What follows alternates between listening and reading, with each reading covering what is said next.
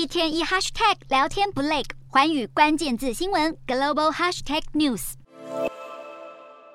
堪称台湾护国神山的台积电，要跟中国的必任科技划清界限，因为美国晶片禁令发威了。彭博社引述消息人士报道，台积电决定暂停向必韧科技供货，以遵守美国政府对于晶片限制的规范。一切都是因为必韧所推出的 AI 人工智慧图形处理器 BR100 效能似乎超越美国辉达 NVIDIA 的 A100 晶片。一旦量产，中国高阶晶片的自给率有望大幅提升。虽然台积电还无法判定必韧的产品是否达到美国晶片限制门槛，但还是决定停止供货，以免扫到台风尾。其实不止台积电，中国自家的晶片制造商长江存储也决定壮士断腕。知情人士向英国金融时报透露，长江存储已解雇担任核心技术职位的美国籍员工，就怕违反华府的晶片出口管制，就怕被孤立。中国早在二十大之前就高喊要科技自立自强，执行脱钩战略，而且将加速行动。对于实现中国半导体雄心至关重要的半导体技术行业组织 Risk Five 基金会，为了规避华府对于中国的制裁，